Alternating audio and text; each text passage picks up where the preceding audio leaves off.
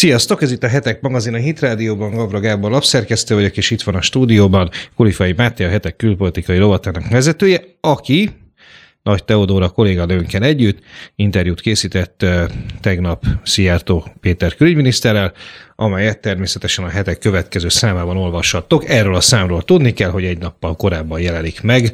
A szokásosnál, tehát már csütörtökön megjelenik, és, és hiszen egy háromnapos hétvégés nemzeti ünnep következik pénteken, szombaton és vasárnap jövő héten.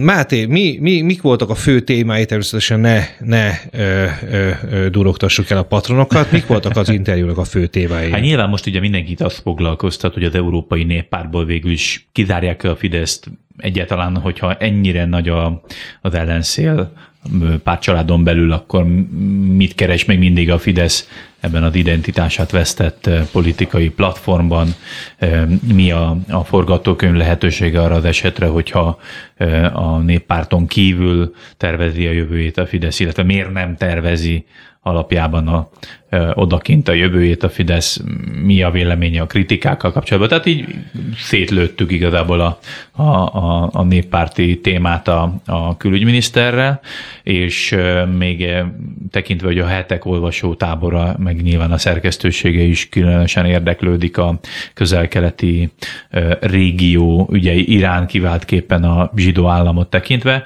és nyilván örömmel vettük azt, hogy a Magyarország és Izrael között volt egy erőteljes közeledés az elmúlt két évben, viszont ugye ami már egy pár hete címlapra került a, a, a, a hetekben az Európai Unió és az Arab Liga vezetőinek a találkozójával, viszont egy olyan záró nyilatkozott lett elfogadva, ami megszálló hatalomként titulálja Izraelt, és hát rákérdeztünk, hogy akkor ez a kettősség ez mégis hogyan és mivel magyarázható, de hogy mit válaszolt erre a külügyminiszter, azt majd kiderül a következő csütörtökön megjelenő lapszámunkban. A mostani lapszámunknak a címlapján viszont ugyanaz a téma van, ami ennek az interjúnak is a fő témája volt, ez pedig a Fidesz és az Európai Néppárt viszonya. Három cikkből álló címlapsztorink van. A az egyik egy tulajdonképpen egy ténycikk erről a konfliktusról, a másik magáról az európai parlamenti választásról szól, technikai oldalról megközelítve, amivel hát nagyon szorosan összefügg ez a konfliktus, a harmadikat pedig jó magam írtam a Manfred Webernek a Fideszhez intézet ultimátumáról. Azt hittem hirtelen azt ami, mondod, hogy ultimátumot intéztem Manfred Weberhez. Nem, Manfred Weber, Weber intézet ultimátumot a Fideszhez, és erről szól egy véleménycikk a, a, a hetek hírek mostani számában. E, pontosabban arról, hogy ez sokkal inkább a, a néppártnak az identitás zavarát tükrözi, mint sem, a, mint sem bármit mondana a Fideszről. E, nagyon nehéz helyzetbe manőverezte magát a néppárt, és az hiszem, hogy inkább magát, mint a Fideszt így a, a, a választási kampány, az európai parlamenti választási kampány kellős közepén.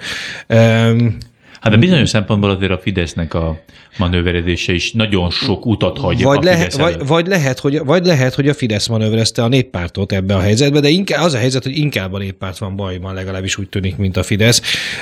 Mi vezetett idáig? Mi vezethetett idáig? Hát annyit elárulok a Szijjártó Péterrel készült interjúból, hogy ő azért azt kifejtette, hogy ez a vita azért nem most kezdődött el, hanem már, már 8-9 évvel ezelőtt is már vitok, kemény, kőkemény viták voltak a, a, abban a témában, például, hogy migrációval e, e, kapcsolatban hogyan, milyen, hogyan vélekedjen a, a néppárt, és pontosan azért, mert a legnagyobb európai pártcsaládról van szó, tulajdonképpen a legváltozatosabb tagokat tudja magában a néppárt. Gondolok itt például pont a te publicisztikádban ezt így szépen rá is világítottál, hogy a, a, a meleg miniszterelnök által vezetett ír kormánypártól kezdve a, a, a, a skandináv államok liberális kereszt, liberális konzervatív. Hát ugye az ír, ír kormánypárttal kapcsolatban azt hiszem, hogy, hogy az igazán súlyos helytes az, hogy például az abortusz népszavazáson a liberalizáció mellett foglaltak állást. Illetve hát, nem ők házasságnál is. És szintén így van. Tehát volt két, két nagyon fontos, és egész Európa szempontja végén nagyon fontos népszavazás Írországban, amelyet egy konzervatív, magát konzervatívnak tituláló kormány vezet, és mind a két népszavazáson súlyos vereséget szenvedett a, a, a, a, az erkölcsi értelemben konzervatív Igen. oldal.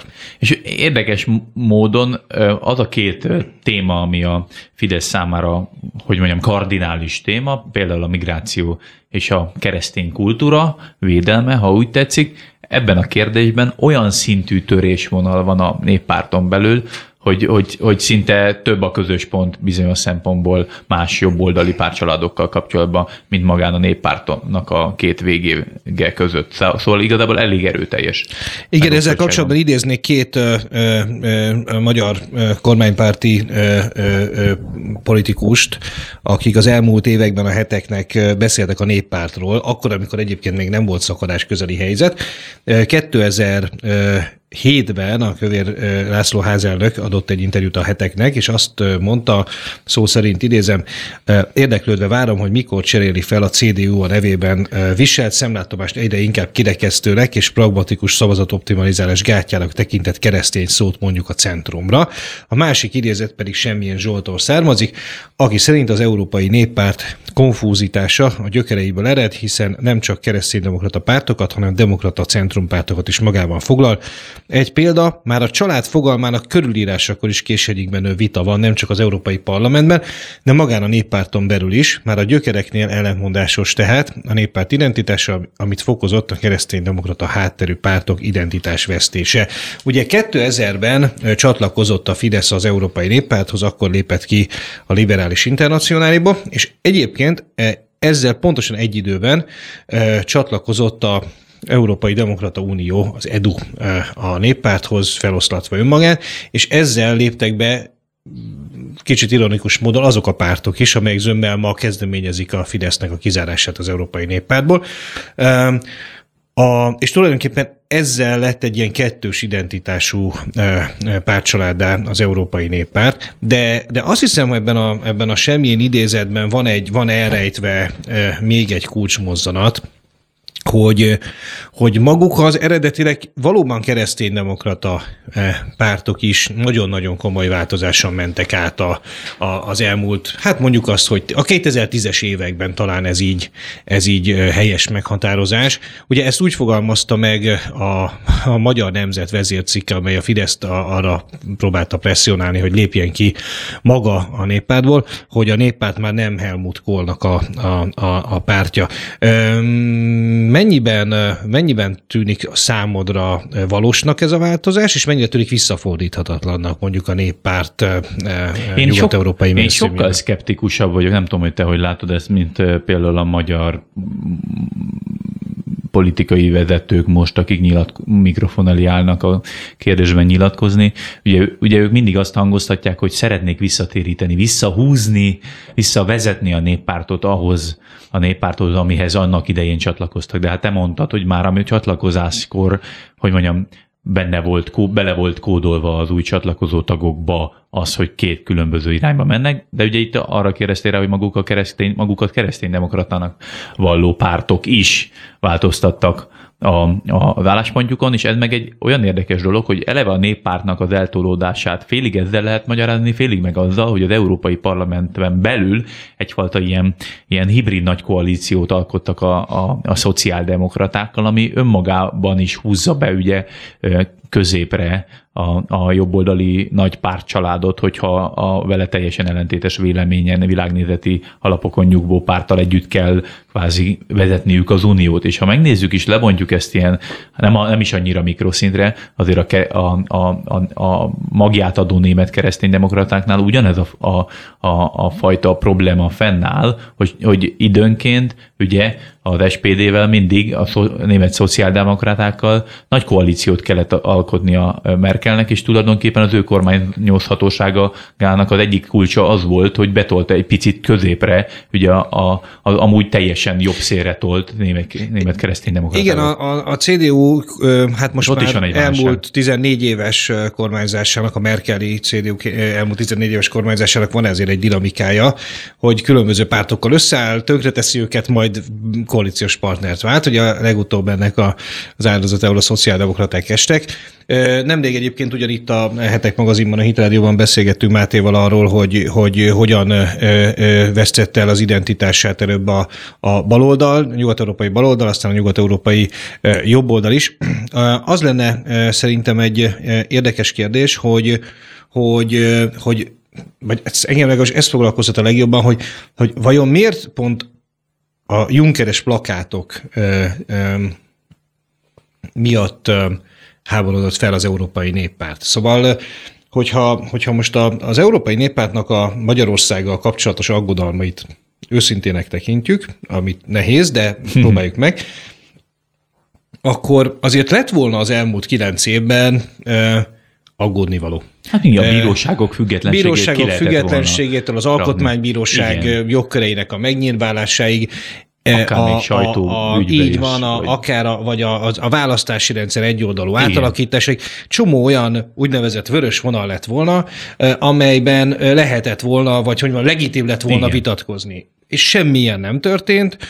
Ugye a német autógyárok zavartalanul működtek tovább Magyarországon, sőt újabbak és újabbak érkeznek.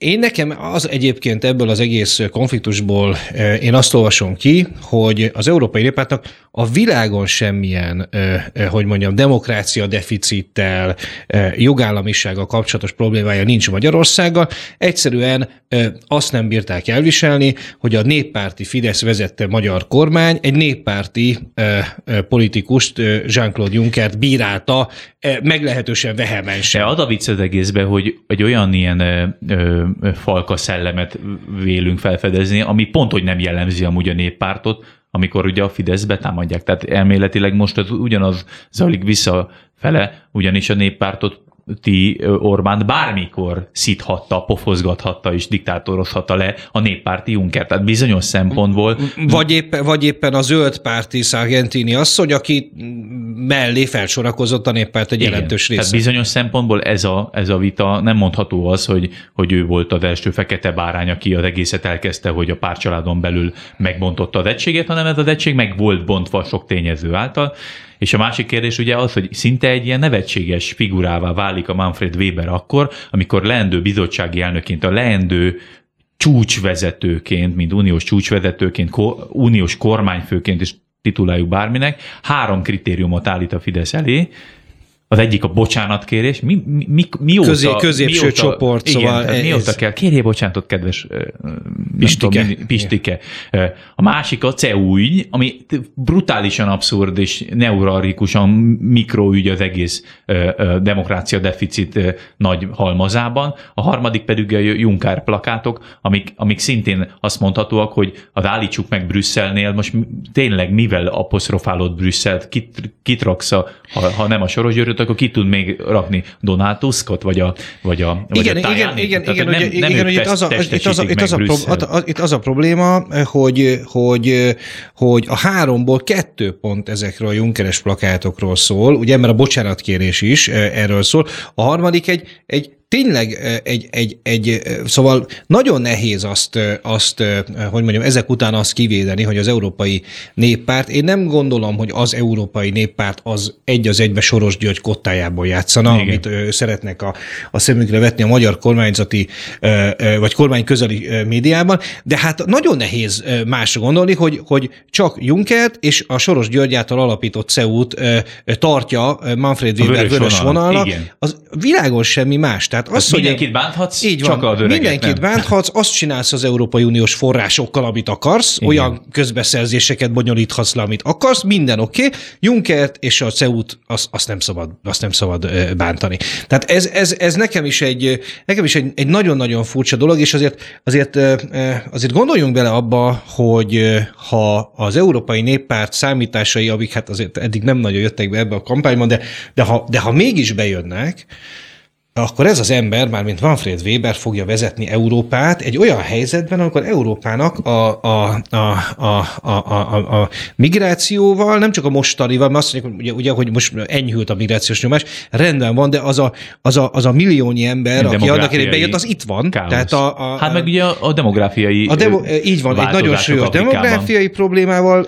is szembe kell néznie, szembe kell néznie egy, egy szintén nagyon megváltozott Egyesült Államok államok által jelentett, mondjuk igen. azt, hogy kihívással, meg kell, be- szembe kell nézni egy Oroszország által jelentett kihívással, és mindeközben ennek, a, ennek a, a, az Európai Uniónak az élén egy Manfred Weber áll, aki bocsánatkérésre szólítja fel az egyik tagországnak a Egy kormánya. plakátkampány Egy miatt. plakátkampány miatt. Egészen, egészen abszurd. Tehát az Európai Unióra nagyon-nagyon-nagyon nehéz évek várnak a, a kö- következő időszak, és egyáltalán nem Magyarország vagy a, vagy a Fidesz miatt, hanem hogy minden bizony egy teljesen alkalmatlan ember fogja vezetni továbbra is az Európai Bizottságot. De úgy, hogy amikor Juncker elkezdte, azért annyira nem volt látványosan borzasztó nagy a, a, a- az aggodalom, meg, meg ekkora Ugye, ugye két, nem láttunk két hete még. ugyanígy beszélgettünk Igen. Junckernek az előéletéről, hogy, ö, hogy mondjam, Juncker ö, megbukott bizottsági elnökként, ez kétségtelen, de ami, mikor, amikor bizottsági elnök lett, akkor egy nagyon sikeres nemzeti szintű politikus volt, egy, egy, egy egészen világra szólóan sikeres pénzügyminiszter, és egy szintén nagyon sikeres miniszterelnök 18, illetve 20 éven keresztül, tehát hogy, hogy egy nagyon szép nemzeti szintű pályafutást mondhatott magáénak.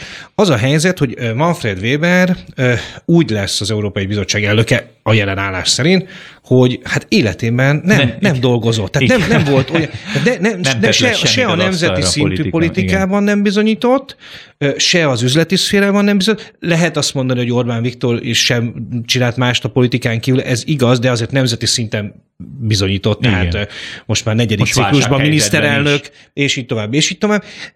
Tehát az a, az a helyzet, hogy ez egy, ez egy, ez egy nagyon-nagyon nehéz időszaka lesz az Európai Uniónak a következő öt év, és hát talán zárásként azt lehet mondani, hogy szerintem két szereplőre érdemes figyelni a következő öt évben a Európában. Az egyik Emmanuel Macron, a másik pedig Orbán Viktor, akik kétfelől ezt a fenntarthatatlan európai néppártot próbálják nyilván a számukra minél kedvezőbb arányokban ketté, ketté szedni, hogy legyen belőle egy, egy liberális centrum, egy mondjuk inkább azt mondom, hogy föderalista centrum párt, és egy, és egy markánsan jobboldali párt. Amihez meg is van nagyon sok szövetségese Orbán Viktornak más Így jobboldali van. pártcsaládokban. És az a helyzet, hogy az, EP, az EPP balszárnyának sokkal több közös neve, ahogy el is mondtad, sokkal több közös nevezője van ma már a Macron-féle ilyen új Aldéval kiegészített liberális centrummal. Orbán Viktornak és szövetséges, EPP-n belül szövetségesének pedig sokkal több közös nevezőjük van az EPP-től jobbra álló erőkkel, és ez azt hiszem, hogy teljesen természetes, hogy ennek, ennek szétválás lehet, vagy valószínűleg valamilyen módon szétválás lesz a vége. Ennyi volt már a Hetek magazin. Mindenkinek szeretettel ajánljuk figyelmébe a Hetek mostani számát, de egyúttal már a következőt is, mert abban pedig Szijjártó Péter külügyminiszterrel olvashatok interjút. Ez volt a Hetek magazin, szép hétvégét, sziasztok! Sziasztok, és kellemes nőnapot kívánunk minden kedves hölgy olvasónknak és rádiózóknak. Sziasztok!